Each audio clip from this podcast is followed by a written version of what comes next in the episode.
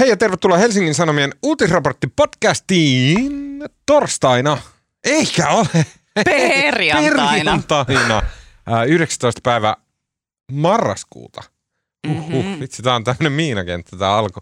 Pitäisi tietää mikä päivä, mikä maa, mikä valuutta. Uh, vuonna 2021 mun nimi on Tuomas Peltomäki ja kanssani täällä Helsingin Sanomien podcast-studiossa Suomen pää, pääkaupungissa, Euroopan pohjoisimmassa kaupu- pääkaupungissa. Eikä ole, onko? En mä tiedä. Leikitään niin. Uh, Euroopassa maapallolla on uh, taloustoimittaja Alma Onali. Hei Alma. Morjesta Tuomas. Uh, sä olet siinä, koska tota, ystävämme Marko Junkkari on jollain mystisellä juttukeikalla, josta hänen piti tulla, mutta hän ei tullut. Niin. Joten kiitos, että tulit, Alma. I, i, siis ilo on täysin minun puolellani. Ja siellä ehkä bittirahinaa kuuluu sen verran, että äh, terävimmät kuulijamme ovat jo arvanneet, että äh, paikalla on myös Helsingin Sanomain äh, Tukholman kirjeenvaihtaja Jussi Sippola. Terve Jussi. Terve Tuomas, terve Alma. Äh, miltä siellä Tukholmassa näyttää? No, Tukholmassa näyttää ihan, ihan hyvältä, niin kuin aina. Mm. Korona, koronatilannehan on Euroopan parhaita tällä hetkellä. Ja, Se on käsittämätöntä, miten paljon se Kaikki. heittelehtii se, kuka on milloinkin missäkin tilastossa ykkösenä ja kuka on myöskin huonoimpana. Kaikki riskiryhmäläiset on kuollut Kyllä. pois ja nyt Tengnel voi vaan korjata työnsä hedelmää. Mutta Tegnell kyllä tota varoittelee, että kyllä nämä tästä niinku mahdollisesti nousuun lähtee. Mutta mm-hmm. niinku nämä aikaisemmat aallot on osunut Ruotsiin tota vähän my- myöhemmin kuin muihin maihin, mutta nyt on kulunut kyllä jo yllättävän pitkä aika. Eli tota, ei vielä oikein tiedetä, että mistä tämä johtuu, että nyt on niin alhaiset lukemat verrattuna muihin maihin, mutta odotuksena on, että ne nousee siellä. Onko siellä rokotettu jengi siellä Ruotsissa? Täällä on rokotettu ihan hyvin, että et, tota, yli 80 prossaa y- yli 16-vuotiaista on saanut kaksi rokotusta. Ja Ruotsihan ottaa joulukuun alussa käyttöön tämän tämmöisen rokotepassin, mitä ei ole aikaisemmin ollut. Ja täällähän ei mitään rajoituksia ole ollut, mutta nyt tällä rokotepassilla pyritään niin kuin sitten vähän kannustaa ihmisiä ottaa näitä rokotuksia. Ai jaa. Mi- Mutta mit, mitä järkeä siinä, jos siellä ei ole mitään rajoituksia? Ei ole mitään rajoituksia, mutta tästä rokotepassista tulee siis se rajoitus, mikä nyt tulee voimaan. Eli, eli tota, et yli sadan hengen tilaisuuksiin pitää olla todistus ro- rokotuksesta. Okei. Uh, tota, tämän viikon podcastissa keskustellaan ilkeästä viiksiniekasta nimeltä Bald Head Look. E, tuttavien kesken myös tunnetaan nimellä Alexander Lukashenka. Suosikki Tota- despottini. Keksin itse hänelle tämmöisen uh, lännen nimen, uh, joka on kyykyttänyt koko Eurooppaa pahamaisella, pahamaineisella siirtolaispyssyllään. Jussi oli paikan päällä Puolan ja valko rajalla, joten saadaan ensikäden tietoa siitä, että kuinka peloittava tämä tilanne oli todellisuudessa. Ja myös keskustelemme Ruotsin tilanteesta. Ää, Pääministeri, tuleva pääministeri on saanut ää, tota, haloja. Pian uuden pääministerin saava läntinen naapurimaamme on kuluneen vuoden aikana havahtunut siihen surulliseen tosiasiaan, että se on esimerkiksi Euroopan ampumisrikostilastojen kärjessä. Ja tilanne on niin paha, että myös Suomessa poliitikot ovat alkaneet varovaisesti kommentoida, että onko täällä sama kuumottava kohtalo edessä. Ruotsin kirjeenvaihtajamme Jussi Sippola tarjoaa tähän myös näkemystä. Ja vielä puhumme katumuksesta. Mm, Helsingin Sanomissa oli upea, mainio, tämmöinen inhimillinen ja syvällinen artikkeli, jossa suomalaiset kertoivat, että mitä ovat elämässään jääneet katumaan ja miten se heihin on vaikuttanut.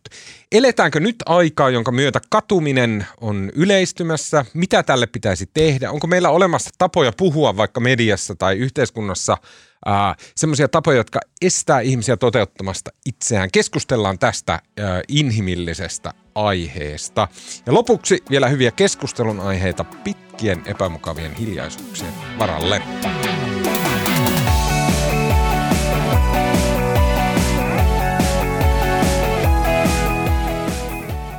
Okei, Ensimmäinen siirtolaisten palautuslento saapui valko pääkaupungista Minskistä Kurdistaniin torstai-iltana. Irakin pohjoisosissa sijaitsevan Kurdistanin aluehallinnon mukaan lennolla oli noin 400 irakilaista ja kurdia, jotka olivat pyrkimässä valko kautta Puolaan ja EUn alueelle.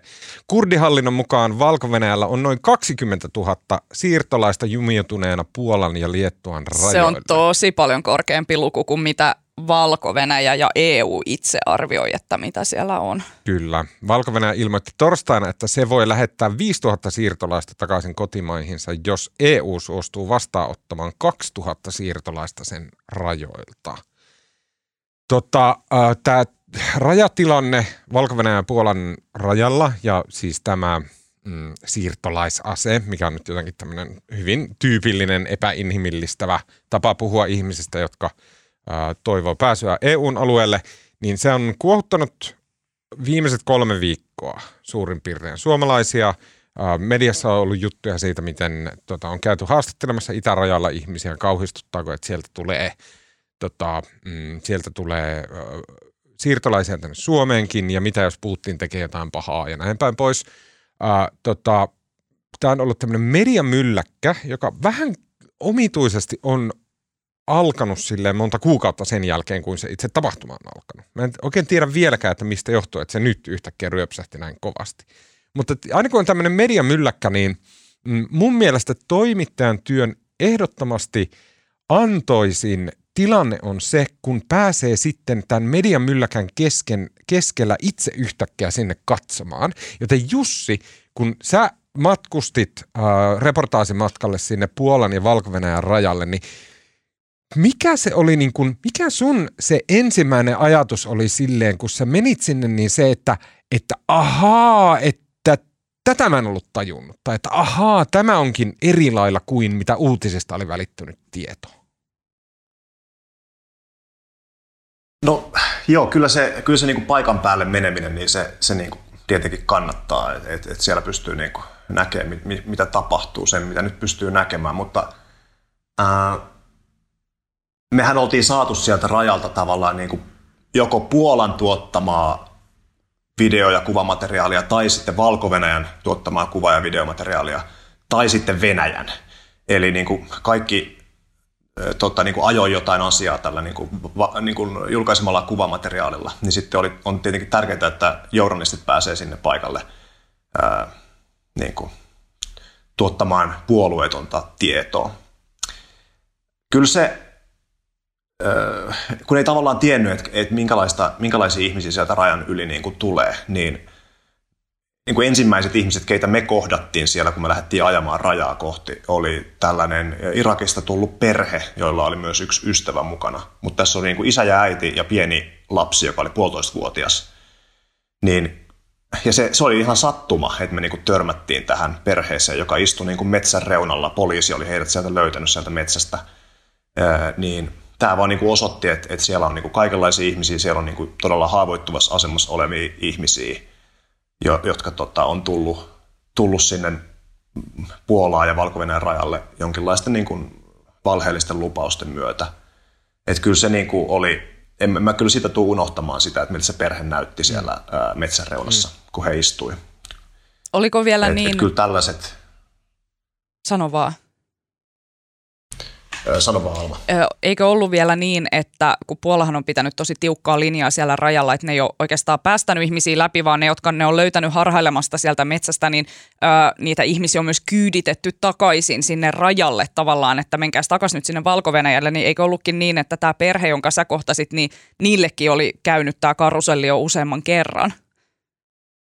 Joo, no he kertoivat, että he oli neljä kertaa viety sinne rajalle että he oli yrittänyt päiväkausia päästä sieltä valko rajalta sitten sinne Puolaan, jollain tavalla päästä turvaan, niin heidät oli neljä kertaa viety takaisin sinne rajalle, jonkinlaiselle tämmöiselle niin kuin no man's landille. Mm.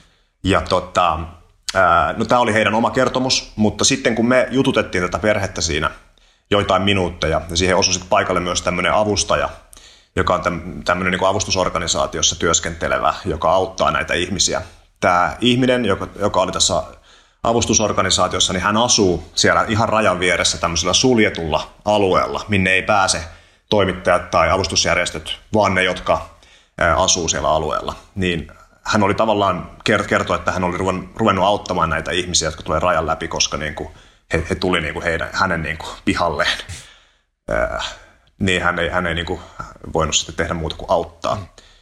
Mutta sitten kun tämä auttaja jututti sitä perhettä, niin sitten tuli tämä Puolan rajavartiosto siihen paikalle. Ja toimi niin kuin hyvin tomerasti tämä rajavartiosto ja tsekkasi tämän perheen passit. Ja niin kuin joidenkin minuuttien aikana sitten tavallaan saattoi tämän perheen sinne rajavartioston autoon. Ja nämä rajavartijat kertoi, että, että nyt, nyt me niin kuin pidetään tästä perheestä huoli, he, he pääsee turvaan, he saa tästä niin kuin ruokaa ja lämmikettä. Ja tämä avustaja, avustaja Magdalena sitten huusi, huusi näille tota, ää, rajavartioille, että, että teidän pitää muistaa, että heillä on oikeus hakea turvapaikkaa, he tarvitsevat apua, että te voi viedä heitä metsään, miksi, et, miksi viette lapsen metsään. Mutta nämä vartijat sanoivat, että ei, ei, ei huolta, että me hoidetaan tämä homma. Ja on tietenkin mahdollista, että tämä rajavartijat vei sitten tämän perheen jonnekin turvalliseen paikkaan ja he pääsivät niin kuin, esimerkiksi hakemaan turvapaikkaa, jos, jos he sitä halusivat. Ää, mutta tämä avustaja Magdalena sanoi, että, että näin ei tule todennäköisesti käymään, että tämä on tuttu kuvio hänelle, että näin saatetaan sanoa, mutta oikeasti heidät viedään takaisin rajalle. Ja yhden, yhden tota, ihmisoikeusjärjestön johtajan kanssa juteltua, niin hän kertoi, että jotkut on viety jopa 30 kertaa takaisin sinne rajalle. Ja he on yrittäneet päästä sieltä, sieltä rajan läpi. Tämän perheen kohdalla me saatiin sitten myöhemmin tietää, että heidät oli todellakin viety takaisin sitten rajalle – jossain vaiheessa. Me ei olla pystytty vielä seuraamaan tämän perheen tarkkaa tilannetta jatkossa, mutta ää, ainakin, ainakin jotain uusia vaatteita tai, tai muita he, he oli saaneet sitten ehkä puolalaisilta tai avustusjärjestöiltä tai sitten heillä oli itsellä, itsellä jotain lisävarusteita. Et, et tota, mutta siellä rajalla he taas sitten olivat pari päivää myöhemmin, saatiin kuulla. Mm. Ja eikö olekin niin, että ihmiset on myös tavallaan, että tämähän on tämä valko ja kenties Venäjänkin äh, tukema operaatio tavallaan, että valko on nimenomaan lennättänyt näitä ihmisiä sinne, mutta että ihmiset on myös maksanut tosi isoja summia siitä, että ne pääsis sinne rajalle. Joo, kyllä nämäkin ihmiset, no tältä perheeltä ei ehditty kysyä kaikkia kysymyksiä, kun rajavartijat vei, vei heidät niin nopeasti pois, mutta sitten – tavattiin muita ihmisiä, jotka oli päässyt tällaiseen turvalliseen paikkaan sitten, semmoiseen rajan läheisyydessä olevaan Bialystokin kaupunkiin, niin he kertoivat maksaneensa tuhansia euroja. Esimerkiksi yksi ihminen kertoi Syyriasta tulleensa, niin maksaneensa joku 4-5 tuhatta euroa salakuljettajille tästä matkasta ja toinen ihminen kertoi tulleensa Irakista maksaneensa 10 000 dollaria näitähän ei voi niin kuin vahvistaa näitä, mm. näitä summia ja näitä tarinoita, mutta tämmöisiä niin kuin vastaavia tarinoita me ollaan kuultu muualtakin. Ja nämä salakuljettajat markkinoi aktiivisesti muun muassa sosiaalisissa medioissa sitten, että täällä olisi tämmöinen vapaa reitti nyt auki, mitä pystyy hyödyntämään ja me tarjotaan sitten väylät. Et, et, ja, ja tosiaan niin kuin, tätä on kutsuttu Lukashenka niin kuin tällaiseksi hybridioperaatioksi, jolla se yrittää painostaa EUta, niin Lukashenkahan on sitten viestinyt, että, että valko saa viisumeita ja valko kautta voi sitten Puolaan ja Euroopan unioniin päästä, niin tätä, tätä niin kuin nämä salakuljettajat myös hyödyntää, ää, tätä viestiä. Ja tosiaan se on aika irvokasta, että ihmiset sitten itse maksaa näin suuria summia mm. ja joutuvat sitten pulaan.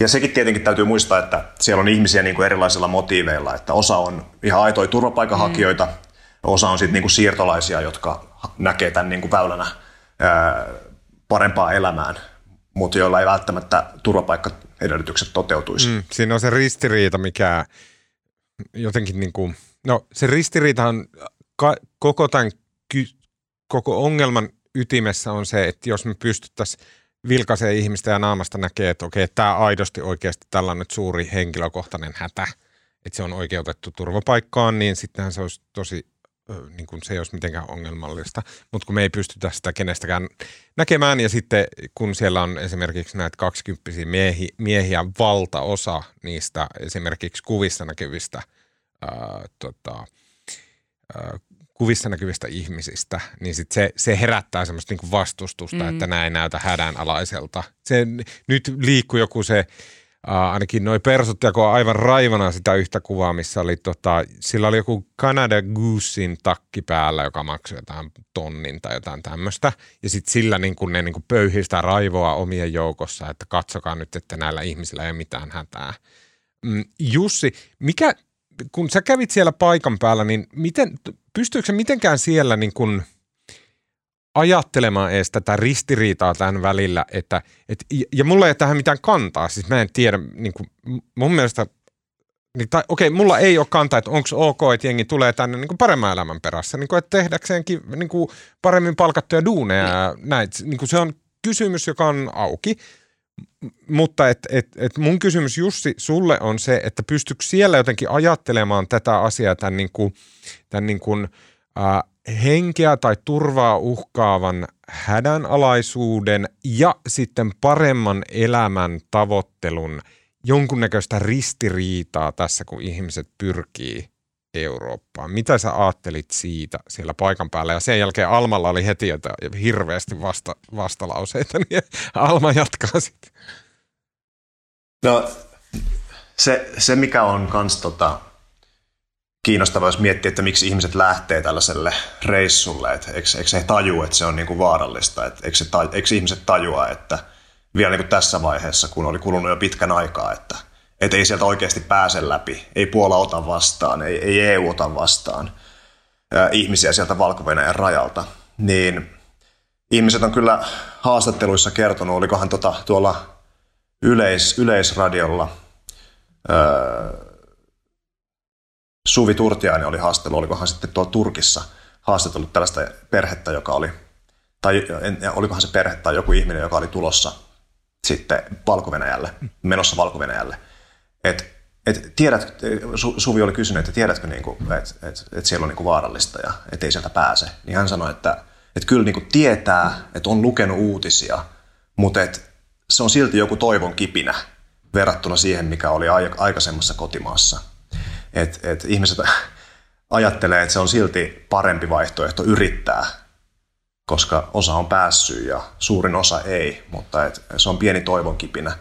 E, et kyllä se kertoo tietenkin jotain, että on aika paha tilanne sit siellä kotimaassa. Niin, ja sit... Tämä yksi syyrialainen, kenen kanssa juttelin, niin kertoi, että hänet oli valko hän kertoi, hän oli pahan näköinen sille, että huomasi, että oli, oli kärsinyt, että, että silmät veresti ja oli, oli mustelmia ja kertoi, että valko sotilas oli häntä rajalla potkassut naamaa ja oli kylkiluita murtunut ja poskiluu murtunut ja oli ollut seitsemän päivää sairaalassa. Oli aika riutuneen näköinen kaveri. Niin hän sanoi, että hän teki sen matkan uudestaan sieltä Syyriasta tänne Puolaan. Että et, jos se tarjoaa niin kuin hänelle mahdollisuuden päästä tänne ja sitten tuoda perheensä Syyriasta ää, Eurooppaan. En tiedä, onnistuuko tämä, tämä mies tässä, mutta ää, tällaisia kertomuksia siellä kuului. Hei, jos palaa vielä siihen, mitä kysyit tuossa aluksi sitä, että milloin niin kuin huomasit, että täällä tapahtuu nyt jotain erikoista ja jotain sellaista, mitä ei pysty ehkä lehdistä tai mediasta niin kuin lukemaan, niin se kun me ajettiin sinne rajalle, rajalle päin Varsovasta, mm. muutaman tunnin ajomatka, niin me oltiin varmaan joku puolitoista tuntia ajettu, pari tuntia ajettu, niin sitten mun ja meidän valokuvaajan Samin kännyköihin tuli tekstiviestit Puolan hallitukselta, että, että älkää ylittäkö rajaa, te jotka tuutte Valko-Venäjältä. valko viranomaiset ovat valehdelleet teille, älkää ottako Valko-Venäjän sotilaiden antamia pillereitä. Tämmöinen tekstiviesti tuli. Ja se lähetetään niin kuin massatekstiviestinä kaikkiin numeroihin, mihin, mihin ulkomaisiin numeroihin – siellä rajan läheisyydessä liikkuville ihmisille, niin kyllä tämmöinen niin oli semmoinen, että wow. Aika kuumottavaa. Mikä se Mitä, pilleri niin, mistä pillereistä ne oikein puhuu? No se pillerijuttu on, on semmoinen, että sitä ei oikein vielä tiedetä. Et, ää, joidenkin mukaan siinä pillerijutussa on kyse siitä, että Puola olisi laskenut liikkeelle tällaista tietoa, että osa näistä siirtolaisista turvapaikanhakijoista käyttäytyy sekavasti siellä rajalla. Mm-hmm. Ja se johtuisi siitä, että valko olisi antanut siellä rajalla ihmisille jotain pillereitä, jotain huumaavia aineita. Mutta tästä ei ole, ainakaan mä en ole niin huomannut mitään todisteita, ja tästä on pohdittu, että olisiko tämä ollut niin kuin tästä fake newsia tai, tai propagandatietoa, jolla pyritään vaikuttaa tilanteeseen. Hmm.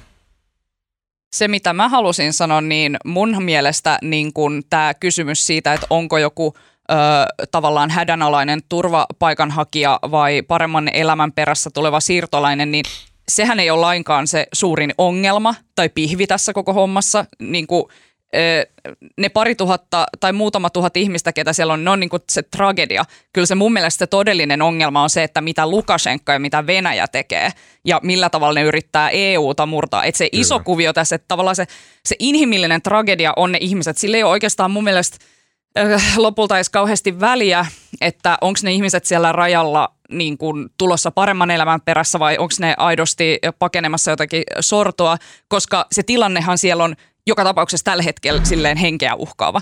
Ilmeisesti juuri nyt kuitenkin valko on purkanut sen teltta-leirin sieltä rajalta ja siirtänyt nämä tyypit johonkin, siis johonkin varastoon. Ne on nyt mm. jossain varastossa, jossa ihme bunkkerissa, ja mikä on niin kuin muka tällainen NS-vastaanottokeskus. Ja, mutta sehän tapahtui nyt sen jälkeen, kun ähm, Lukashenka on päässyt juttelemaan Angela Merkelin kanssa. Ja mun mielestä tämä koko homma on vaan tavallaan äh, just valko pyrkimys painostaa EUta ensinnäkin ö, luopumaan omista arvoistaan ja sitten toiseksi Lukashenka haluaa legitimoida omaa asemaansa, kun EUhan ei ole suostunut tunnustamaan Lukashenka presidentiksi, että kun EU pitää niitä valko viime niin vaaleja vilpillisinä. Ai niin, niin, ja niin, siitähän tämä koko homma lähti. Niin, niin kyllä, kyllä. niin, kyllä. Ja, sitten, ja kato, kun EU on ja asettanut... Niin, mitä EU on asettanut. EU on asettanut pakotteita äh, valko niin tällä tavalla Lukashenka haluaa murtaa tavallaan sen EUn pakoterintaman ja myös tämän tavallaan poliittisen tavallaan rintaman, että nyt kun Merkel, äh, siis Lukashenka ei ole puhunut yhdenkään EU-johtajan kanssa vuoteen – ennen kuin nyt Merkelin kanssa. Ja sehän tavallaan legitimoi sitä Lukashenkan asemaa, että okei, sä oot se hefe, joka määrää tästä. Sä oot se hefe, joka pystyy sanomaan, että hei, ottakaa noi ihmiset pois tuolta Puolan rajalta. Niin tavallaan tämä on mun mielestä se ongelma, eikä suinkaan se, että siis tämähän on se... Äh, äh, kun ajattelet, kuinka monta ihmistä siellä rajalla on – ja kuinka monta ihmistä Euroopassa on, niin EU voisi ottaa ne kaikki sisään ja ne vaan häviäisi tähän ihmismassaan, mitä täällä on. Mutta mä ymmärrän myös, että on kyse niinku periaatteesta ja siinä mielessä mun mielestä olisi hirveän tärkeää kans jotenkin saada se viesti siihen, että tämä ei, äh, että niinku, et rakkaat ihmiset, säästäkää rahanne, älkääkä langetko tähän valko ansaan, koska jotenkin silleen se ansaan lankeaminen on myös sitten niinku jotenkin, äh, no saa ehkä EUn sitten näyttämään, näyttämään heikolta. Mm. Mutta tässä on, mun mielestä tässä on, siis tässä on niin jännästi kaksi, niin kuin, se, että jos siellä jossain puolarailla, vaikka ei se 20 000, siis niin kuin mikä on varmasti liioiteltu mm. luku, jos siellä on 20 000 jotain Irakin ja, ja Kurdistanin alueen tyyppiä, jotka on tulossa EU-hun, niin soapbox ei tunnu missään. Ei kerta kaikkiaan, se ei, niin kuin, se ei väräytä mitään mittaria EUn alueella lainkaan, ollenkaan. Se on samantekevä määrä ihmisiä. Mm. Ja koko tässä keskustelussa tavallaan ikävästi missään vaiheessa ei ole kyse näistä ihmisistä, vaan siinä on kaksi toteutumatonta kysymystä. Toinen on se, että – mm, että, tai okei, okay, toteutunutta kysymystä silleen, että toinen on tämä vieraanvallan vaikutus. Se on niin kuin periaatekysymys, se on niin kuin puolustustaktinen kysymys ja mitä ikinä niin kuin intitermejä tähän, että se täytyy jotenkin ratkaista. Siinä on valtava ristiriita sen niin kuin pahan tahtoisen äh, ulkomaisen – ääliön päätös käyttää tätä aseena. Se on ristiriidassa meidän vuonna 1951 kirjoitettujen ihmisoikeus- ja kansainvälisten sopimusten ja muiden kanssa. Ja tämä ristiriita on jollakin tavalla selvitettävä jotenkin. Joo. Ja siis mä näen tässä yhtymäkohtia vaikka johonkin case Junes Lokkaan siinä mielessä, että kuinka Yllättä. tällaiset niin kuin – Ö, oikeusjärjestelmät ja muut järjestelmät, jotka on luotu puolustamaan siis ihmisoikeuksia Kyllä. ja äh, tällaisia Kyllä. asioita, niin kuinka ne pystyy vastaamaan tällaiseen trollaukseen ja hyväksikäyttöön? Olette Nero, koska toi on tismalleen sama, että on olemassa semmoinen niin hyvin rigidi koska se on laki, mm. koska se on lain tulkinta, jolla on vuosikymmenien perinteet jossain oikeusasteissa, juridisessa kirjallisuudessa ja tämmöisessä, niin se sitoo niin vahvasti valtioita ja sitten oikeusistuimia. Ja sitä mm. rigiditeettiä, mm. sitä jäykkyyttä mm. käytetään hyväksi. Jotta ajetaan kiilaa yhteiskuntaan. Mm. Ja sehän tässä onkin niin ongelmallista, että, että, että oli sitten kyse tavallaan, että valko oli, oli valko niin kuin jotenkin tässä työntämässä niitä ihmisiä rajalle äh, tarkoituksenaan äh, tota, tota, niin kuin kiristää EUn ruuvia tahi ei, niin joka tapauksessa ne ihmisethän siellä on kuitenkin pinteessä ja kyllä se niin heidänkin tilanteensa on jotenkin ratkaistava.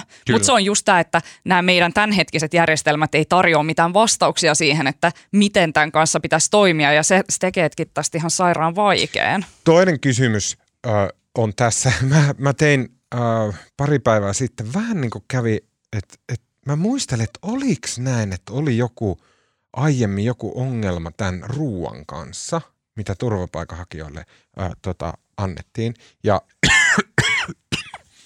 ja tota, mä menin katsoa, että mikä se oli.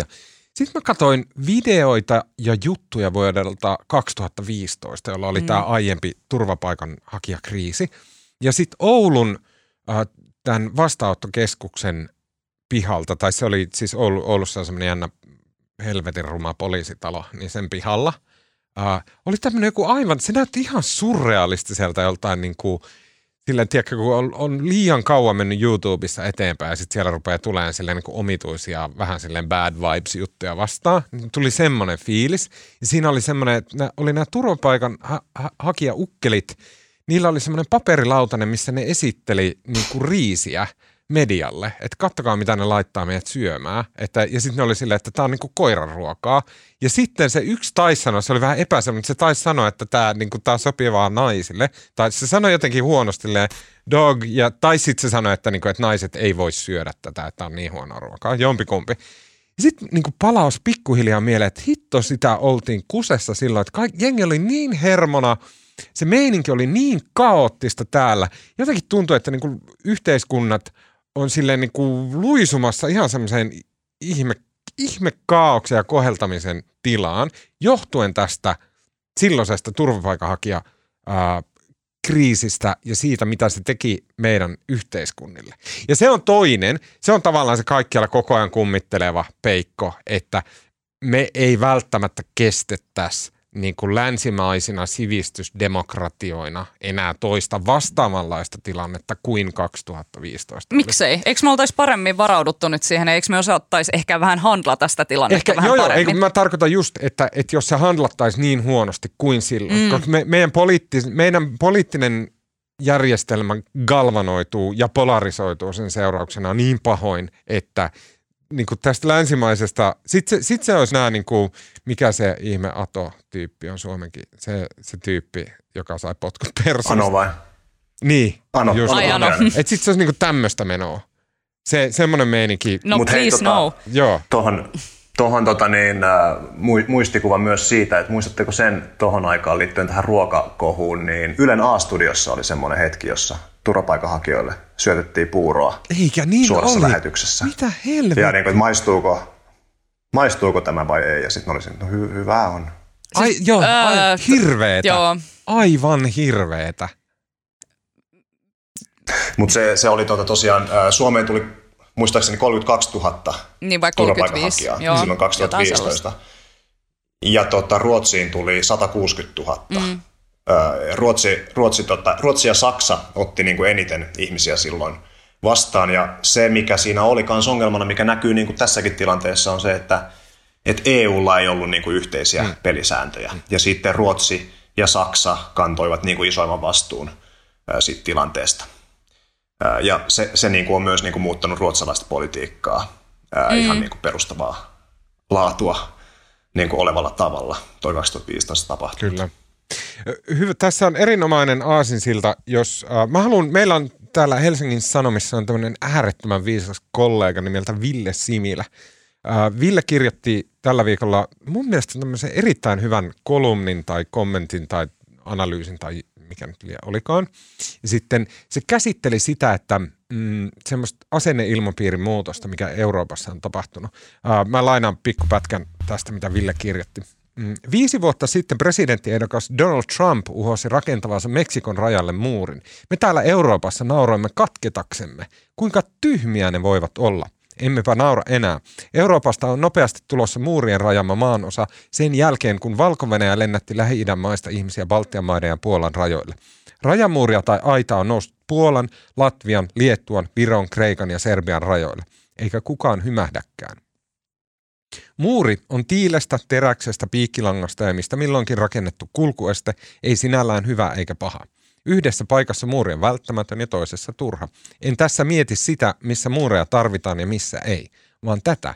Miksi nauroimme Trumpin muurille ja miksi emme naura enää? Ja mun mielestä tässä on, Siinä on, niin ole, olennainen ydin. kysymys. Mm. Ja tähän se niin kuin tiivistyy. Nythän esimerkiksi mun mielestä kokoomuslaiset on aika raivalla jakaneet semmoista jännää, se taisi olla meidän jutusta kuva, jossa näkyy, että missä ovat Euroopan muurit. Eli käytännössä puhutaan aidoista. Ja kyllä se oli läpi Euroopan kyllä niin kuin niin, siis muut on suljettu pois täältä, paitsi Suomella Paitsi, ei ole. Suomella ei ole yhtään. Suomella ei ole. Se, mikä mua yllätti siinä, oli se, että mä en tiennyt tästä, että Norjan ja Venäjän rajalle sen vuoden 2015 tota, kriisin jälkeen rakennettiin aita. Mm. Mä en tiennyt. En mäkään.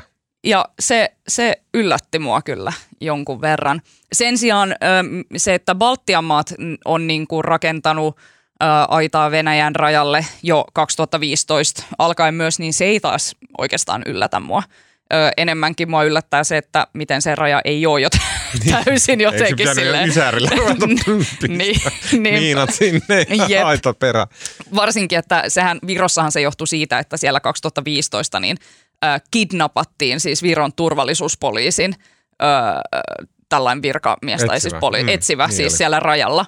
Ja sitten myöhemmin Venäjä vaihtoi sen takaisin johonkin Virossa tyylivangittu johonkin venäläiseen vakoja tai jotain tällaista, mm. mikä kuulostaa ihan taas siltä, että hetkinen, että mitä täällä tapahtuu, mutta tämä niinku selittää mun mielestä vain sitä, että, että Virossa suhtaudutaan Venäjää tosi, silleen, tosi paljon niinku ankarammin ja myös silleen pragmaattisemmin kuin Kyllä. Suomessa. Että... Ja te olette niin nuoria, että ette muista pronssisoturi äh, patsas kriisiä Virossa – No Alma varmasti muistaa, mutta tota, joo, mikä oli tosi kuumottava, missä Venäjä rupesi silleen niin kuin, vähän näiden pienen, pienten vihreiden miesten operaation esiaste, missä Venäjä rupesi yhtäkkiä rettelöimään ja katkaisemaan nettiä Virosta ja kaikkea, niin se oli todella mm. kuumottavaa meininkiä. Mutta mut se tietysti, että... Oliko se silloin, kun toi toi tota, Juhan Beckman astui niin kuin ensimmäistä Kyllä, kertaa joo. esiin. Niin Mutta mut se, mitä joo, mä mietin tota Ville Similän kysymystä, että mikä siinä onkin, että kyllähän se ajatus siitä Trumpin aidasta esimerkiksi nauratti sen takia, että on jotenkin silleen, että Häh, että sitä rajaa on ensinnäkin aivan vitusti, niin kuin että sun pitäisi, niin kuin, että miten ikinä, että, että jos siellä on yksi koloni, niin joko tulee sieltä läpi, tai joku tulee sieltä alta, tai niin kuin, että, että kyllähän ihmiset aina löytää sen tien. Mm. Mutta ehkä sitten se, että nyt kun sitten kattelee tätä Euroopan meininkiä, ja sitten vaan jotenkin huomaa, että tämä on jotenkin, öö, että kysehän on enemmänkin nimenomaan myös symboleista ja, ja sellaisesta niin kuin poliittisen paradigman muutoksesta. Ja sitten siinä on joku sellainen ihmeellinen öö, tuntuma siitä, että, että kaikki keinot käyttöön. Mä... Vaikka ne olisikin vähän tuollaisia kämäsiä. Tähän, tota niin, Sano jos. tähän muuri, muuri tota niin, tematiikkaan mun mielestä on ihan kiinnostava kans, että se nousi myös esiin Ruotsissa, eli 2015. Mitä ne muurais? Norjan Ste- raja vai? Ei kun siis... Niin, joo, minkälainen on, on ruotsalainen muuri, sen mä haluan nähdä. Mutta se, mitä Stefan Löfven silloin julisti 2015, on se, että, niin kuin, että hänen Eurooppansa ei rakenna muureja. Mm ja Ruotsi niin kuin silloin esi, esiintyi sellaisena, ää, niin kuin, että me autamme ja olemme tämä moraalinen suurvalta, joka me halutaan olla. Ja miten se ja onkaan? nyt mä itse tapasin tuon tota, Stefan Löfvenin tuossa niin, viime, viimeisenä päivänä, vähän jotain tunteja ennen kuin hän, hän tota, jätti tämän demareiden puheenjohtajan tehtävät, niin haastateltiin Stefan Löfven ja ö, muutaman muun suomalaismedian kanssa, niin hän toisti sen tavallaan ihanteensa, että hänen Euroopansa ei rakenna muureja. Ja niin kuin oikeasti sitten pari, pari viikkoa myöhemmin niin kuin me ollaan siinä tilanteessa, että uusia muureja taas nousee. Ää, niin kiinnostavaa kyllä, miten nopeasti tämä se, se, se kertoo Jos... siitä, että joku vanha maailma on tavallaan, tai että, että, että sitä Eurooppaa, mitä oli joskus vuonna 2014, niin sitähän ei enää ole. Mä väitän, että Eikä sitä Ruotsiakaan enää ole, mikä oli vuonna 2014. Okei, okay, mun oma, oma fiilis on se, että mä muistan sen, sen, niin kuin, sen tunteen, mikä tuli silloin, kun Trump oli sille, että se tuli – ja sitten se oli silleen build a wall ja näin. Ja mä muistan sen, niin kuin, sen jotenkin sen sen tunteen, joka oli niin kuin semmoinen ei saatana, ha ha ha, ja vitsi tämmöistä, niin, ei jumalauta, mikä ukko, ja näin. Ja sitten siihen, siihen tunteeseen liittyy myös se semmoinen, että no hei, come on, että ei sitä tolleen hoideta. Mm. Että jos siirtolaisuus on ongelma, niin se hoidetaan sillä systeemillä, siellä rajaportilla ja poliisilla. Siis, että meillä on ne systeemit, jotka hoitaa mm. että tavallaan, niin kuin, ja meillä niin kuin mukaan lukien Amerikka. Siis ehkä puhutaan jossain niin kuin meillä länsimailla. Ja silleen, että, että meillä on ne systeemit olemassa ja kun muuri on ihan turha, koska se systeemi hoitaa nämä ongelmat. Mm. Ja nyt mä tunnistan itsessä sen tunteen, semmoisen niin kuin – Mä, mä periaatteessa edelleen vastusta mitään muureja mihinkään, mutta mä tunnistan semmoisen jännän tunteen itsessä, jossa mä en ole enää niin varma. Et mitä jos tämä muuri hoitaisi mun puolesta sen vaikean ajatustyön ja moraalityön? Tavallaan, Toi on että... ehkä se johtopäätös, mm. mutta mun mielestä mä luulen, että moni jakaa sen sen tunteen, että mistä minä tiedän, pystyykö meidän systeemi, mistä minä tiedän, mm-hmm. onko meidän systeemeistä siihen, että jos joku juoksuttaa tänne 20 000 siirtolaista, mistä mä tiedän, miten meidän systeemit toimii. Ja mä väitän, että tähän niin kuin t- tätä tunnetta negatiivisesti ruokkii myös se, että asioista jo nykyään puhutaan silleen epäsuoraan ja koska me ollaan niin leiriydytty, mm. niin, niin esimerkiksi tavallaan äh, vaikka Maria Ohisalo, joka on, on vihreä, joutuu huomioimaan oman kannattajakuntansa, niin hän ei pysty hirveän suoraan aina puhumaan näistä, niin joten koska meillä on tämmöistä vähän niin kuin bysanttilaiset puhumisen tavat näistä aiheista, niin se lisää sitä epävarmuutta, jonka mä tunnetasolla koen, että mä en tiedä, onko meidän systeemit sellaisia, että ne hanskaa mm. tänne. Mm. Hei, mennäänkö eteenpäin? Mennään. Tämä on ollut hyvin pitkä. Tota, Ihan sairaan pitkä, mutta seuraava aihe ei ole yhtään sen iloisempi. Niin, tota, mm, mm, mm, mm, äh, Ruotsin, siis, sano vaan. Ei kun anna mennä vaan. Ruotsin sosiaalidemokraattien uusi puheenjohtaja Magdalena Andersson nosti viime viikonloppuna linjapuheessaan esille Ruotsin jengit, jotka ovat nousseet julkisuuteen jälleen viime viikkoina muun muassa rap-musiikkitähti tähti Einaarin, eli Nils Grönbergin lokakuisen murhan myötä. Näin kirjoitettiin tällä viikolla Ilta-Sanomissa, tai saattaa olla viime viikolla, on ihan varma. Uh, tota, Jussi, tämä Einar Saaga oli semmoinen, joka yhtäkkiä ryöpsäytti tosi paljon esille tämän Ruotsin jengikysymyksen. Silleen, että sen, ne laineet löi kyllä Suomeen asti ja täälläkin pääministerit ja sisäministerit ja kaikki rupes kommentoimaan tätä jengikysymystä. Pystytkö sä, mä en jaksanut lukea niitä Einar-juttuja, se tuntui jotenkin, äh, mä, mä en muutenkaan pidä rap-musiikista, niin jotenkin se oli liikaa mulle. Niin pystytkö jotenkin summaan, mistä tästä, miksi tämä Einar oli tämmöinen niin kuin, niin kuin käynnistävä, gal, galvanoiva tapahtumasarja siellä? Ja kerrotko, mitä siinä tapahtui? Joo, no siis siitä on tosiaan nyt aika lailla vähän alle kuukausi, kun tämä Einar ää, murhattiin tuossa Hammarby Sjöstadissa, joka on siis hieno, hyvä kaupunginosa ihan tässä niin kuin Södermalmin vieressä. Ja ammuttiin niin kuin teloitustyyliin. Ja Einar on, oli 19-vuotias, noussut Ruotsin suosituimmaksi räppäriksi. Hän räppäsi tästä niin kuin katujen elämästä, rikollisuudesta – huumeista, rahasta ja esiintyi osana tätä Ruotsin niin gangsta rap skeneä ja oli kasvanut sen suurimmaksi tähdeksi. Ja oli tosi lahjakas, niin kuin poikkeuksellisen lahjakas räppäri hyvin nuoresta, nuoresta iästä, niin kuin, tai nuorena nousi niin kuin huipulle räjähdysmäisesti ja oli saanut saavuttanut paljon taloudellista menestystä ja, ja muuta. Mutta oli tosiaan räppäsi rikollisesta maailmasta ja myös liikkui siellä tällä Einarilla oli salattu henkilöllisyys, salatut osoitetiedot, koska häneen kohdistui uhka. Ja tota, mm, ilmeisesti hänen osoitetietonsa oli vuotanut julkisuuteen jonkun oikeuden pöytäkirjan kautta, mikä oli epäonnekas sattuma.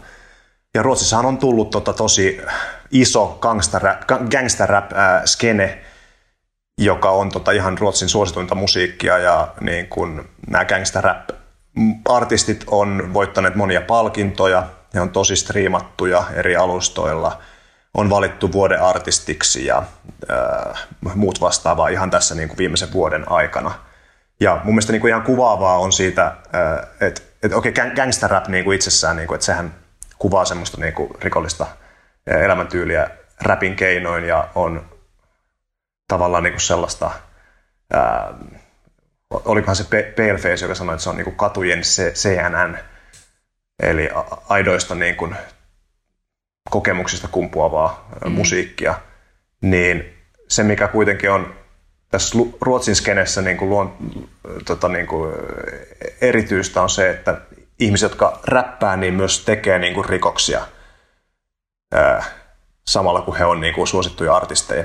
Eli e, tänä vuonna esimerkiksi vuoden artistiksi valittiin Ruotsin radion gaalassa tämmöinen räppäri Jasin, mm. joka ei sitten voinut, voinut tuota, hakea tätä palkintoa sieltä gaalasta, koska istui vangittuna, epäiltynä muun muassa kidnappausjuonessa, jossa tämä Einar oli kidnappattu ja häntä oli ää, pahoinpidelty ja nöyryytetty muun muassa seksuaalisesti. Ja näitä kuvia oli vuodettu nettiin ja, ja muut vastaavaa.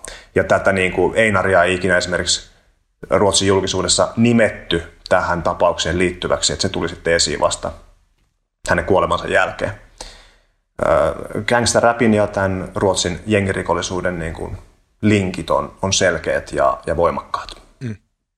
Se on jotenkin, toi Einarin story jotenkin tosi surullinen. Mä kuuntelin tänään tota, mm, Ruotsin yleisradioyhtiön niin P3 tekemään sellaisen podcastin tästä Einarista. Ja siinä just kerrottiin tästä sen tiestä sinne räppimaailman huipulle. Ja just että tavallaan, että Einarkin silleen varmaan niin kuin ihan hyvät lähtökohdat elämälle, mutta sitten kun ne piirit, mihin lähtee, niin on just sitä, että kun kaikki ihan noista liivet pogaatan ja niin kuin pengar, pengar ja tälleen näin, niin, niin se Einarki oli jotenkin silleen, että hänenkin nuoruutensa on hyvin varhaisesta lähtien oli sitä sellaista niin kuin, ö, rikollisuuden ja huumeiden täyttämää ja sitten se oli sitä, mistä se halusi räpätä. Ja että se oli oikeasti tosi lahjakas siinä hommassa.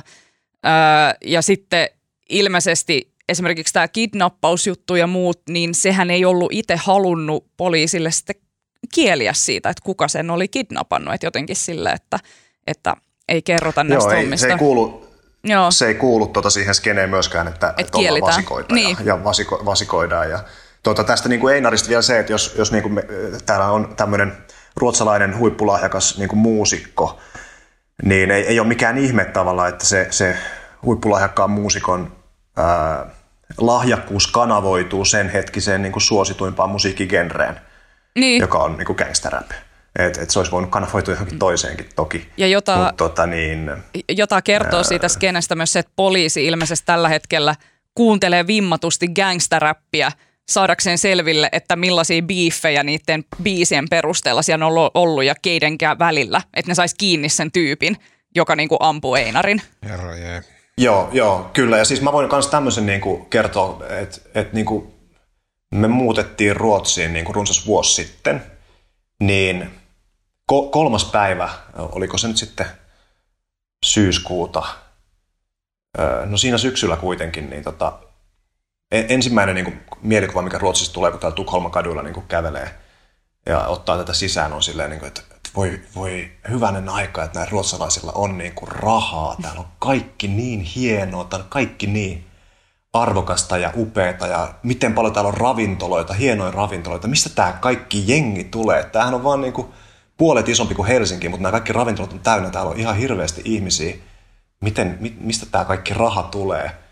Mutta sitten tota, niin sit kun siinä alkoi lukea uutisia, niin huomasin, että – päivää aiemmin, siis edellisenä yönä niin oli 12-vuotias tyttö tuossa niin Bootjyrkkassa, joka on ihan lähellä, suhteellisen lähellä Tukholman keskustaa, niin huoltoaseman pihalla, McDonaldsin pihalla, niin oli, hänen oli osunut, osunut tota, luoti, hän oli kuollut, 12-vuotias tyttö, tämmöinen harhalaukaus. Ja sitten myöhemmin kävi ilmi, että tämä murha-ase niin on ollut esimerkiksi tämmöisissä, tämmöisissä gangsterrap-videoissa. Hmm rekvisiittana tämä kyseinen sama ase, millä mikä niin kuin sitten tappaa 12-vuotiaan tytön. Se, se on ihan käsittämätöntä, että millainen jotenkin, että, että mä muistan, kun mä olin jo muutama vuosi sitten Tukholmassa keikalla, missä käsittelin sitten myös just näitä tällaisia jengiteemoja ja varjoyhteiskuntaa. Ja se oli jo silloin jotenkin, että poliisi sanoi, että niin, meillä on tällainen varjoyhteiskunta, että nämä molemmat tavallaan maailmat elää täällä samanaikaisesti. Että on tämä rikkaat östermalmilaiset ja hyvinvoivat ruotsalaiset ja hitosti rahaa ja Abba vaan tulee takas ja kaikkea. No sitä ne ei vielä tiennyt silloin, mutta anyways. Ja sitten on tämä fakta, että ihmiset, siellä asuu paljon ihmisiä kaduilla, rikollisuus rehottaa, ampumatilastoissa Ruotsi sille Euroopan kärkeä, granaatit lentelee. Et on se vaan ihan sairaan huolestuttava. Jotenkin sit, niin kuin sen huomaa, että jos – alkaa kuuntelemaan jotain vaikka ruotsalaisia podcasteja, uutispodcasteja ja muuta, niin sitten niinku nousee oikein esiin silleen, että mitä hitto, että ei Suomessa puhuta rikollisuudesta niinku oikeastaan yhtään. Mm. Tai silleen.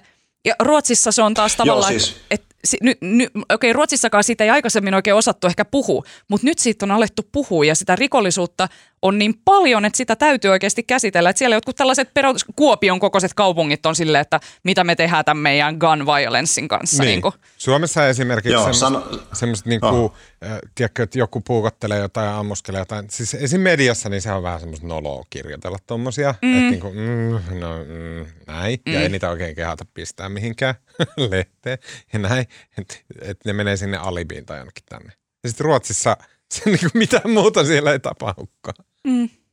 Joo, se mä voin tota vielä kuvata tätä, niin kuin, että, että siis mulle täällä Ruotsissa ää, asuvana niin kuin, on, on ollut tosi yllättävää se, että just tämä, että miten, miten paljon, miten rikasta jengi on, mutta sitten tämä jengirikollisuus, että miten laajaa tämä on. Ja siis tämä ja jengirikollisuus, niin kuin siitä keskustelu täällä Ruotsissa, niin se tosiaan on jotenkin tullut nyt silmille. Ja se, mäkin olen siitä paljon kirjoittanut ja esimerkiksi toi kirjailija Jens Lapidus, joka on kirjoittanut näitä, näitä tosi menestyneitä ää, rikosmaailman sijoittuvia jännäreitä, niin hän niin kuin kuvasi sitä, että, että aikaisemmin tästä ei ehkä oikein uskallettu puhua, ei haluttu leimata, mutta sitten niitä ampumisia alkoi olla niin paljon, että ei voinut enää teeskennellä, että mitään ongelmaa ei ole. Mm. Ja sitten tosiaan niin tämä, nämä kaksi asiaa voi olla niin totta yhtä aikaa, että ollaan niin rikkaita ja menee niin todella hyvin tosi monella mittarilla ja sitten mm. samalla menee myös tosi huonosti. Silloin puhutaan mä, mä kaivoin niin tätä... Eikä? No joo, hei, haluatteko, haluatteko kuulla tuota tämmöisen, mun mielestä tämä on ihan hyvä, hyvä tilasto, minkä mä kaivoin tuolta, ottakaa Siis tota, itse asiassa tähän jengihommaan liittyen, niin tänään ö, tällainen tämän päivän uutinen on siis se, että kesällä kun ö, sellainen 17-vuotias kundi ampui kuoliaksi 33-vuotiaan poliisin, niin tänään se 17-vuotias kundi sai kahdeksan vuoden tuomion siitä.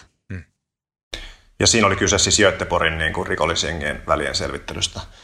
Mutta joo, tämä tilasto, tota, mikä kuvaa tästä mm. ehkä luokkaa yhteiskuntaa, siis tämä on Credit Suissein tota, tilasto tältä vuodelta. Suomessa on miljonäärejä 85 000, siis dollarimiljonääriä. Hirveä luku. Rikasta jengiä. Mutta arvatkaa paljon Ruotsissa. Ruotsissa on 570 000 dollarimiljonääriä. Paljon? Ja tota niin, 570 000 dollarimiljonääriä. dollarimiljonääriä. What? Joo. Ja se on siis ää, aikuispopulaatiosta 7,3 prosenttia. Mitä helkkaria? On miljonäärejä, suomalaisista aikuispopulaatiosta miljonäärejä 1,9 prosenttia. Okei, okay, wow. Toki me saadaan nyt Volt, Volt-miljonäärejä kohta, kohta lisää, mutta myös Voltin myynnistä tota, niin, ruotsalaiset saa isoimman siivun, koska tämä Wallenbergin niin kuin mahtisuvun sijoitusyhtiö omisti Voltista suuren osan. Ja itse asiassa Ruotsissa tota, tämä Voltin myynti uutisoitiin sillä tavalla, että ruotsalaiset myivät äh, niin kuin ruokapalveluyhtiön amerikkalaisille. Sä Jussi muun muassa niin kuin mainitsit jo, niin sä haastattelit uh, väistynyttä pääministeri Stefan Löfveniä ja Äh, kirjoitit tällä tavalla, että mm, Ruotsissa on kuvattu Löfvenin kulkeneen kriisistä kriisiin, eikä hän lähde kiistämään kuvausta. Löfven väistyy johdosta, kun Ruotsissa käydään suurta keskustelua jengirikollisuudesta. Jengin väkivaltaa Löfven ei ku- kuitenkaan kutsu kriisiksi, vaan giganttiseksi yhteiskunnalliseksi ongelmaksi. Ruotsissa on kuollut ampumistapauksissa tänä vuonna yli 40 ihmistä. Viime vuonna kuolleita oli 47. Suuri osa ampumista kytkeytyi maahanmuuttajavaltaisiin rikollisjengeihin ja jengien välienselvittelyihin rikoksiin ja että suurin osa henkirikoksista jää selvittämättä. Ää, tota, sit sulla, sä olit poiminut Löveniltä tämmöisen sitaatin, joka mulla jotenkin herätti ehkä sitten kuitenkin ajatuksia. Mm, oli tämä, että, ja tässä, ja Löven sanoi siis tällä tavalla sun haastattelussa, että tässä pitää olla tarkkana. Kyse ei ole ihmisten taustasta, ihonväristä tai uskonnosta, vaan esimerkiksi runsaasta työttömyydestä. Kun puhutaan esimerkiksi jengeihin mukaan lähtevistä lapsista, olen täysin vakuuttunut, että mitä useampi näkee vanhempiensa lähtevän töihin joka aamu ja mitä paremmin koulut toimivat, sitä useampi miettii, tulisiko minusta isona hitsaaja, lääkäri tai lentäjä. Ja mä en tosiaan ollut ajatellut, niin kuin, tai osannut jotenkin silleen inhimillisesti ja silleen konkreettisesti ikinä ajatella sitä niin kuin, äh, semmoista periytyvyyttä toisen sukupolven maahanmuuttajaperheessä esimerkiksi, että niin tosiaan, että jos vanhemmat ei ole päässyt esimerkiksi semmoisiin rutiineihin, että aamulla lähdetään töihin, vaan että lapsi kasvaa siinä ajatuksessa, että aamulla jäädään kotiin ja sitten ehkä vähän voivotellaan, että miten raskasta on hakea tukia ja tämmöistä, niin totta kai se jää määrittämään sen lapsen elämää silleen siis väistämättä syntyy jonkunnäköinen kuva siitä, että, että minkälainen maailma on ja näin. Ja se on tosi myrkyllistä sille kehitykselle. Niin äh, jotenkin, mä haluaisin vaan kiittää sun jutusta. Se oli jotenkin tosi, tosi niin kuin, äh, inhimillistävä ja jotenkin ajatuksia herättävä. Joo, ki- kiitos. Toi, äh, se oli tosiaan niin kuin Stefan Löfven väistyi ja sitten seuraavana päivänä toi Magdalena Andersson piti tosiaan tämän linjapuheen, mistä olikin jo puhetta, niin hän nosti tämän jengirikollisuuden siinä isosti esiin. Ja nyt esimerkiksi, jos tämä Ruotsissa niin kun surffaa tuolla YouTubessa, niin sieltä tulee aika usein nyt Magdalena Anderssonin vaalimainos, jonka otsikko on, että miksi nuoremme ampuvat toisiaan. Mm. Ja sitten tota, siinä 15 sekunnin klipissä niin kuin Anderson tapaa tällaisen äidin, jonka 15-vuotias poika on, on kuollut ampumisissa. Ja tota, niin kuin tämä on nyt tosi iso osa tätä vaikka demareiden vaalikampanjaa ja tietysti myös muiden puolueiden, tämä jengirikollisuuden ratkaiseminen. Se, mitä se Anderson myös tuossa linjapuheessaan toi esiin, oli just tämän työn merkityksen. Eli siinä esimerkiksi todettiin, että näihin sosiaalitukiin niin kuin demarit haluaa nyt lisää vastikkeellisuutta. Eli mm jotta saa, saa niin kuin tukea, niin sitten täytyy, täytyy tietty määrä tunteja viikossa niin kuin tehdä jotain. Ja niin kuin Löveenkin niin kuin mainitsi, että, että se esimerkki, että töihin lähdetään, niin se on tosi tärkeä. Ja sitten kun on puhunut näiden ihmisten kanssa, jotka työskentelee ja näkee näitä, näitä jengi-nuoria, niin isona ongelmana nostetaan esiin semmoinen niin esikuvien puute, että toi Jens Lapidus sanoi, niin kuin, että, että ei niin kuin siellä lähiössä kasvaville ihmisille niin kuin tämmöinen svennebanaan oli hänen käyttämä termi, niin kuin, että ei, ei kiinnosta niin kuin svennebanaan, vaan pitää olla jotain niin kuin ku, coolimpaa ja tota, niin kuin no, ja, jalkapalloilija tai MMA fighter tai joku tällainen. Tota, ja myös tämmöinen yksi gangster-räppäri niin kertoo, että, että ei, ei pitäisi olla näitä gangster-esikuvia, vaan jotain – jotain niin kuin muita. Et, et siinäkin on niin kuin paljon tekemistä. Vielä tuohon niin luokkayhteiskuntahommaan, niin, niin tota Ruotsissahan on siis Pohjoismaiden korkein niin kuin osuus ihmisiä, niin kuin lapsia, jotka elää siis suhteellisessa köyhyydessä. Mm. 23 prosenttia, kun Suomessa esimerkiksi on alle 20 prosenttia. Et Ruotsissa niin kuin, on tosiaan tämmöinen niin kuin luokkayhteiskunta ää, näyttää vahvistuvan mm. aika lailla. Niinkö jotenkin tulee mieleen, että, tai okei, okay, siis yksi pointti ja sitten yksi kysymys, ja se on silleen, että kun musta tuntuu, että, että Ruotsissa se luokkayhteiskunnan olemassaolo nyt kostautuu sillä tavalla, että just että mamut ei pysty ajattelemaan, että no hei, totta kai minustakin voi tulla valkoinen Ruotsin kuninkaallinen, koska ei voi. Ja sitten Suomessa samanlaista ongelmaa ei niin pahasti ole, koska täällä on niin kuin, että no ota kumisaappaat, niin sitten sit sä oot samanlainen kuin kaikki muutkin. Että niin, täällä niin, niin täällä, mammut niin. ehkä menee alaspäin, jos niistä tulee suomalaisia. Siis sille Ja sitten sit toinen kysymys, ja tämä on tämmöistä niin naivismia, että, että onko tämä ongelma, että Ruotsi on Euroopan ampumiskuolematilastojen ykkönen. Että Ruotsissa on 350 mitä räjähdystä vuodessa. Siis ne numerot on niin käsittämättömiä, että onko se ongelma niin iso, että se aidosti erottaa jo Suomen ja Ruotsin yhteiskunnat toisistaan. Koska mä oon aina tottunut ajatteleen, että, he, että me ollaan, me ollaan niin kuin brothers from another mother. Että et me, me ollaan niin kuin samanlaiset maat, samat maat. Niin kuin Ruotsi-Suomi on vuosituhansia ollut sama maa. Okei, okay, tuhat vuotta oli sama maa Ja et, mä edelleen mä tykkään ajatella, että me ollaan sama maa. Mutta onko tämä Ei. semmoinen, mikä, että et me ei enää olla, että yhteiskunnat on niin... Saanko mä nopea vastata tähän? Saat. Siis mun mielestä ainakin äh, niin aikoina, minä mä oon asunut Tukholmassa, niin se tunne, mikä mulla on tullut siellä hyvin syvällisesti, on se, että tämä on aivan eri maa kuin Suomi. Ja nimenomaan se liittyy tähän luokkayhteiskuntaan, se liittyy äh, sellaiseen niin kuin sosiaalisiin normeihin, se liittyy siihen, että millaisia asioita siellä arvotetaan ja arvostetaan. Ja sitten se liittyy myös tosiaan näihin, äh, tähän jengiytymiseen ja jotenkin siihen sellaiseen demografiseen kehitykseen siellä. Että et mä ainakin syvästi niin koen, että Suomi ja Ruotsi on sekä kulttuurisesti että taloudellisesti, että sitten niin myös jotenkin yhteiskunnallisten ongelmien tai kipupisteiden kanssa niin hyvin erilaiset. Joo, kyllä Ruotsi ja Suomi on niin kuin erilaisia ja varsinkin just vaikka tämmöinen suurkaupunkielämä, että kyllähän tämä Tukholma on niin kuin ihan eri tavalla suurkaupunki mm. kuin Helsinki. Ja, tota, ja siis kyllä tietenkin tämä jengirikollisuus, niin se liittyy paljon näihin integraation ongelmiin ja näihin niin kuin lähiöihin, mihin on keskittynyt sitten paljon maahanmuuttajia. Ihmisillä on vaikea sitten siellä oppia myös niin kuin ruotsin kieltä.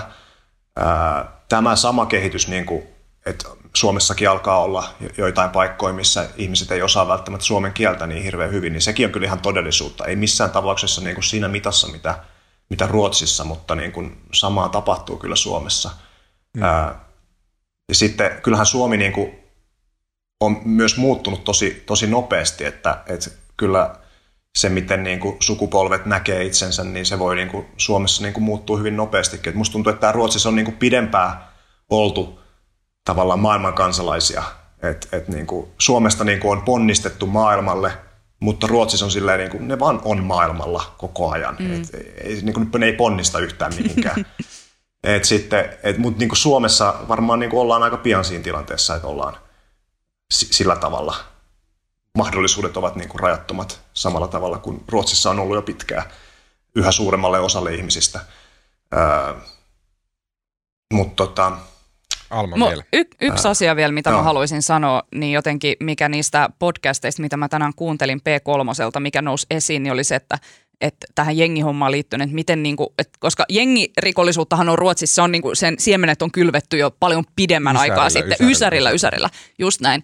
Mutta se, mistä ne puhuu, on se, että, että kuinka raaks se meno on mennyt. Et ennen oli sentään jotain kunnioitusta esim. just silleen, että no ei nyt kenenkään mutsia tai kenenkään lapsia ammuta, mutta nyt just tämä, että, että siellä on niinku 12-vuotiaat tytöt saa, äh, saa, saa luodista. Et, et se, ja sitten jotenkin oli koskettava siinä Einar-dokumentissa jotakin tällaista, mä en tiedä oliko se Einarin kaveri vai joku vai joka oli tullut niinku silleen muistelemaan sinne jonnekin murhapaikalle sitä Einariin, mutta sitä haastateltiin sellaista nuorta kundia ja se sanoi siinä jotenkin silleen, että, että on ihan hirveetä, että se oli vaan 19. Että se ei ehtinyt saada vaimoa ja lapsia. Se oli niin kuin, että Inga fru, Inga, Inga, niin kuin, ei, Inga barn. Että, että se oli silleen, että sitten se sanoi vaan tälle, että eikö elämällä ole enää mitään arvoa. Niin mun mielestä se on jotenkin se, se iso kysymys tässä, että mihin on kadonnut jotenkin sellainen käsitys niin kuin ihmisen arvo, niin kuin elämän arvosta. Nyt vaihdetaan aihetta. Mutta mä haluan sanoa viimeisen sanan. Mitä helvetistä, miksi, mä en ymmärrä, miksi se, totta kai pitää puhua ruotsia, totta kai pitää puhua suomea. Siis sehän on integraatio aivan ydin. Mm. Tähän pitää panostaa, kieltää. Mun mielestä opetusta. Suomessakin pitäisi vaan kaikkien opetella ruotsia, koska se on ihan helvetin paljon helpompi oppia kuin Suomi. Totta kai, ilman muuta. Suomi on kaksikielinen maa, ruotsi Joo, joo. täällä aivan hyvin. Okei, um, tota, Tosi nopeasti tämä vika-aihe. Hei, me ollaan puhuttu Me ihan ollaan puhuttu, joo, joo, nyt, nyt todella pitkä. No niin. Um, toimittaja Johanna Malinen meiltä uh, on kirjoittanut jutun, kun katumus ei väisty, jossa käytiin läpi verkkokyselyyn vastanneet 130 ihmistä tai heidän vastauksensa. Ja tämä, tämä tota, kysely ja juttu liittyy siis katumukseen. Uh, jutussa kirjataan tällä tavalla. Suurin osa verkkokyselyyn vastanneista kertoo katuvansa ihmissuhteisiin liittyviä valintoja ja tekoja. Yksi katuu karvaasti eroa ensirakkaudestaan, toinen sitä, että ei eronnut huonosta avioliitosta. Ja Malinen äh, Johanna siis haastatteli tämmöistä psykologian Marianne Bakkia, joka on työssään huomannut, että katumus voi vaikuttaa ihmisten hyvinvointiin monella tapaa negatiivisesti. Erityisesti jatkuva menneisyyden valintojen murehtiminen on ihmismielelle kuormittavaa. Tämä oli mun mielestä tosi kiinnostava juttu ja tässä oli tosi paljon semmoisia niin kuin, Mä tar- tartuin tähän siihen, että Helsingin Sanomatkin on tämmöinen uutismedia, jossa puhutaan paljon yhteiskunnallisista asioista ja tämmöiset ihmiskohtalot ja ihmiselämän semmoinen todellisuus ja realiteetti, ne monesti jotenkin jää täysin ignoroida. niin kuin Helsingin Sanomien ihmiskuvassa ihmisillä ei ole pippeleitä eikä sydäntä. Näin. niin, tota, mut tää oli jotenkin... Mutta suolisto on. Suolisto. suolisto löytyi. niin, niin, tämä oli jotenkin semmoinen mun mielestä ihastuttava juttu. Siis surumielinen, koska tässä puhuttiin katumuksesta, ja, ja tota, mutta silti inhimillinen. Ähm, äh, mä mietin, että olisiko tässä mitään pohdittavaa siinä, että onko meidän yhteiskunta tai aika, tietenkin nämäkin ihmiset muisteli monet vuosikymmenien takaisin asioita, että mitä he katuu vaikka, että, mm. että monella oli semmoinen, että hei, esimerkiksi kehdanneet sanoa, että et rakastaa toista tai eivät kehdanneet sanoa vaikka, että miksi eivät halua olla kaveri jollekin ja häipyvät vaan elämästä ja näin. Et monella oli semmoinen, että he ei kehdannut sanoa – he sanoneet ääneen jotain asiaa, joka oli tärkeää. Niin, eli siis suurin osahan äh, siis katuu jotakin tekemättä jättämisiä niin. enemmän kuin jonkun asian tekemistä. Niin. Onko tässä, onko meillä jotain semmoista yhteiskunnallista vikaa, että meillä ei ole helppo puhua ja sanoa? Ai niin, että sä tarkoitat siis, että, että tämä, että ihmiset eivät jotenkin elä elämäänsä rehellisesti ja totuudellisesti itselleen. Mm. Että onko se jotenkin niin kuin isompi ongelma. Jotenkin meidän sosiaalisissa suhteissa joku se, ettei kehdata sanoa. Niin en tiedä, itse kehtaan aika paljon kaikenlaista. No, mullakin on sama Siis tota, mä enemmänkin ajattelen sitä, että millä tavalla se katumus niin kuin tämän päivän yhteiskunnassa, tai sille, että onko ihmiset jotenkin, jos ajattelee suomalaista perhettä sille joskus niin kuin vuosikymmeniä sitten, niin varmaan siellä on kaikki kiristänyt ja kaduttanut koko ajan ihan sikana, mutta on ajateltu, että ei ole vaihtoehtoa että mä en voi eroa tästä mun alkoholisti-ukosta, koska tämä on nyt se minun kohtaloni, jonka olen Kyllä. valinnut. Ja tänä päivänä taas on niinku se, että ai vitsi, kun mä en edes tiedä, minkä mä näistä kaikista alkoholisti-ukoista valitsisin tältä Tinderistä. Että niinku jotenkin sille, ja sitten niinku jotenkin, tiedättekö, varmaan siinä käy sitten silleen, että jossain vaiheessa katuu, että no vitsi, kun en valinnut edes yhtäkään niistä. Mutta niinku, että, että jotenkin se, että tämä meidän nykyyhteiskunta on niin maaninen, että jää niin. katumaan nimenomaan jokaista pientäkin jotain, että et kun niitä mahdollisuuksia aukeaa tälleen sun eteen jatkuvasti niin. ja pitäisi valita aina, että mihin mä meen ja sitten se, se mahdollisuuksien kirjo, mitä sä jätät taakses, myös, niin avaa ihan tosi paljon isomman katumuspaletin, Kyllä, jos siis on sellainen Kyllä. katumukseen mm, taipuvainen ihminen. Kyllä. Ja nyky, nykyihminen niin kuin sit voi, voi niin kuin katua eniten sitä, että ei ole mitään kaduttavaa.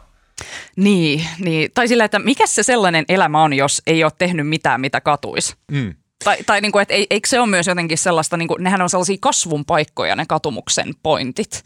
Mä tohon Alma... Mutta kyllä sitten voi miettiä myös niin kuin sellaista, niin kuin, että mitä, mitä niin kuin meidän pitäisi yhteiskunnallisesti katua ja niin kuin, ollaanko me vaadittu jotain oikeita, oikeita niin. väyliä. Niin en mä tiedä, pitäisikö meidän niin kuin katua sitä, että me niin kuin luovutettiin meidän kaikki data ja elämä ja mm. sydämen lyönnit mm. noille tota, amerikkalaisille yhtiöille. Oliko se niin kuin fiksu veto sitten loppujen lopuksi? Siis tiedätkö, Ää... Jussi, tai, mä oon niin samaa meidän... mieltä sunkaan meidän pysyvä ikuinen geenisekvenssit, niin sinne vaan johonkin jenkkifirmaan mm. sylkikuvin mukana ja niin. siellä se DNA on niin forever niiden käytössä. Siis... Sitä, ja samalla niin. myös koko suvun ja kaikkien lapsien ja tulevien lastenlapsien niin kuin muuttumaton ikuinen DNA fingerprint, niin sinne vaan mm. jenkkien nuuskettavaksi. Mm. Se, se, mitä... No mutta sitä on turha katua nyt. se, se mitä mä oon miettinyt liittyen tuohon Jussin pointtiin on myös se, että mä ootan, että tulevaisuudessa tulee tutkimuksia, joissa tutkitaan, että katuuko some-influencerit sitä, että heidän elämänsä oli tuote – että tavallaan he elivät jonkun 10-15 vuotta elämäänsä niin, että he tuotteistivat oman elämänsä suuremmalle yleisölle. Jos se oli epärehellistä se heidän tuotteensa ja heidän niin persoonansa, niin sit varmaan katuvat. Mutta jos se oli aidosti mm. sitä, mitä he olivat, mm. en niin kuin jokaista ihokarvaa mm. ja pieruhajoa kannata esitellä, mutta että jos he aidosti mm. olivat influenssereina ja sometuotteina – jotenkin sitä ydintä, mitä he oikeasti ovat, niin varmaan eivät kadu. Koska mun mielestä jotenkin se, että jos aidosti on sitä, mitä on, niin sitä ei pysty katumaan, koska sille, mm. sille ei ole vaihtoehtoa. Mä haluan taas jatkaa. Mun mielestä Alma sanoi tosi viisasti tosta, että, että ny, nykyään katumus on se,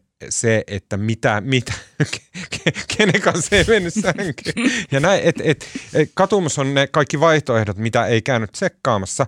Mutta se, mm, se että tähän tilanteeseen on päästy, niin se on tavallaan niin kuin vaikka, se on feministisen työn ansio. Se on, mm. se on kaikki ne pikkurakenteet, jotka on tehty sen eteen, että nais, Et naiset ei ole täysin riippuvaisia mm. omista, että ne ei ole miestensä omaisuutta, ne ei ole mm. täysin riippuvaisia miehistä, ne ei ole taloudellisesti kiinni jossain sille, että niitä on pakko olla siellä jonkun juopon hakattavana – Sehän taas sitten vapauttaa naiset tekemään valintoja tai muitakin valintoja. Se taas pakottaa miehet vähän niin kuin terästäytymään niin kuin mm. olemaan parempia versioita itsestään. Sitä odotellessa. Niin, y- yhteiskunnat menee, hei, hei, eteenpäin. Mutta se, se on yksi semmoinen mekanismi ihan selkeästi. Joo. Mm.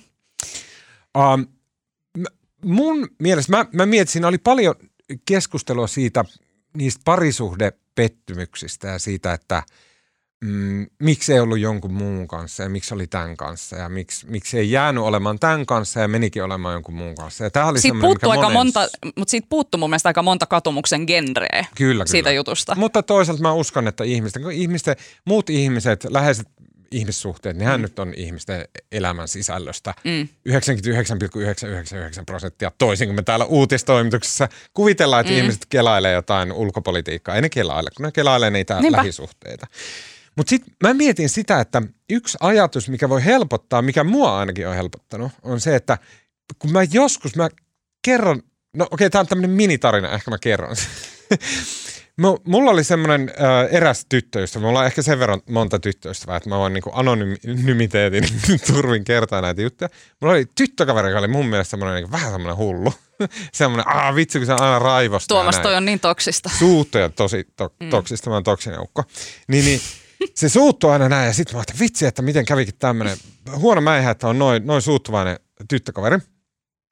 Sitten mun seuraava tyttökaveri, mä oikein valitsin, että mä otan nyt tämmöisen tosi rauhallisen. Sitten, että aah, ihanaa kuin rauhallinen, ei ikinä. Mutta vähän aikaa kun sen kanssa oli ollut, sieltä rupesi samat piirteet tulemaan läpi, että sekin vaan suuttuu aina kaikista. Sitten mä yksi yö tajus niin, että ainoa mikä näitä kahta yhdistää, yhdistää. on minä. siis. Koska minä olen puolet siitä parisuhteesta, niin hyvin todennäköisesti se parisuhde tulee aina jollain tavalla mm. muistuttaa toisiaan, koska minä olen 50 prosenttia siitä parisuhteesta. Eli sillä tavalla vaihtamalla mä ei parane. Mä oon myös sitä mieltä, että jos joku ongelma näyttää toistuvasti tulevan eteen omassa elämässäsi, niin silloin kannattaa varmaan katsoa kyllä, peiliin. Kyllä, nimenomaan. Mm. Ja tämä oli nuorena miehenä hyvin semmoinen silmiä avaava mm. tajuaminen. Jos mä mietin, että mitä mä itse kadun, ja sille yritin miettiä, että mä olin eka intuitiivinen vastaus, oli, että en mä kadu mitään. Mutta nyt kun mä mietin tarkemmin, niin mä oikeastaan kadun sitä, että mä en ole niin kuin läpi elämäni jotenkin systemaattisemmin ja ahkerammin – pitänyt joistakin harrastuksista kiinni. Et mä voisin olla virtuosimainen pianonsoittaja tällä hetkellä, jos mä olisin niinku vaan jaksanut jatkaa sitä. Tai osaisin soittaa kitaraa edes sille mukiin menevästi, mm. jos mä olisin jaksanut jatkaa sitä. Mä voisin olla tällä hetkellä brasilialaisessa jujutsussa varmaan ties minkä värinen vyö, jos mä olisin jaksanut systemaattisesti jatkaa sitä. Mutta ei, mä oon shoppaillut kaikki eri harrastuksia ja mä oon vaan niinku tällainen hirveä generalisti master of none. Mm. Jussi, kadottaako sillä Ruotsin puolella yhtään mitään? Ruotsissa ei kaduta yhtään mitään, mitä ollaan tehty, koska ollaan tehty oikeita ratkaisuja. Niin. Uh, tota, mä sitten, tää oli ehkä mun, mä joskus käytän näitä aiheita tämmöisenä keppihevosina. Yksi toinen asia, mikä mä luulen, että, että auttaa katumuksen tunteissa on meditaatio. Ja ei sillä, että sä niin jotain om, gamma, gamma, bum, bum, bum, meditoit silleen, että ei, ei niin pääse sillä, sitä kautta katumuksesta irti, vaan se, että meditaatiossa on semmoinen jännä ajatusloikka, mikä on aika vaikea tehdä. Se ajatusloikka on se, että sä tajuat, että sinä et ole sama asia kuin sun ajatukset. Ja sitä, e, sitä on mahdotonta hoksata – silleen tosta noin, vaan se vaatii oikeasti työtä, että sä hoksaat sen. Meditointi on, siis meditointi on käytännössä sitä, että sä vaan hoksaat sen, että sä et ole sama asia kuin sun ajatukset. Itse asiassa sun aivoilla on semmoisia uria, joihin ne on vaan tottunut kulkea, sun ajatukset lähtee kiertämään jotain aivan ihme kehää, vaikka sä et halua sitä. Ja sinä itse oot erillinen niistä ajatuksista. Ja silleen, että jos kovasti kaduttaa ja niin kuin tässäkin kyselyssä monella ihmisillä oli asioita, se miettii päivittäin vuosikymmeniä ja ei pääse irti siitä, niin meditaatio voi olla semmoinen, minkä avulla siitä pääsee irti, koska se opettaa sut eriyttämään sun ajatusradat ja ne ajatusten sisällön siitä, että kuka sinä oot. Ja se on eri asia. Sitä ei vaan huomaa. Me luullaan. Me ollaan niin niissä omien ajatusten pyörteissä, että me luullaan, että me ollaan sama asia kuin meidän ajatukset. Tämä on vähän niin kuin, että Image-lehti ei pysty julkaisemaan yhtäkään äh, lehteä mainitsematta David Foster Wallisia tai Juha Itkonen ainuttakaan kolumnia puhumatta itsestään, niin ei ole ainuttakaan uutisraporttijaksoa ilman, että Tuomas Peltomäki puhuu meditaatiosta. Mä vaan yritän auttaa. Se oli meditatiivinen hetki. Kiitos Tuomas. Se oli hyvä. Oli hyvä. Hyvä, hyvä. Uh, Okei. Okay. Uh, siinä kaikki tältä erää. Kiitos sinne Tukholmaan Helsingin Sanomien Tukholman kirve, kir, kirjeenvaihtaja Jussi Sippala. Kiitos, kiitos, kiitos. Oli kivaa. Kiitos myös sinulle Alma Onali. Olepa hyvä. Mm, Mun nimi on Tuomas Peltomäki. Äänen, kuvan ja kaiken muun upean meille tekee tässä erittäin pitkässä. Vedetään nyt kyllä varmaan jonkunnäköisiä ennätyksiä. Ää, tekee Mikko Peura. Ää, lähettäkää palautetta myös motkotukset siitä, että liian pitkiä, paitsi yleensähän kyllä jengi palaute kyselyissä ja muissa toivoo, toivoo pidempiä jaksoja. Ää, lähettäkää sitä joka tapauksessa at uutisraportti tileille ympäri internettiä, myös sähköpostilla minulle, Jussille, Almalle, ää, myös Markolle ja Marjalle, ää, missä ovatkaan keikalla. Tiedän kyllä missä ovat, mutta en saa sanoa. Ää, tota, mm, ja kuullaan taas ensi viikolla.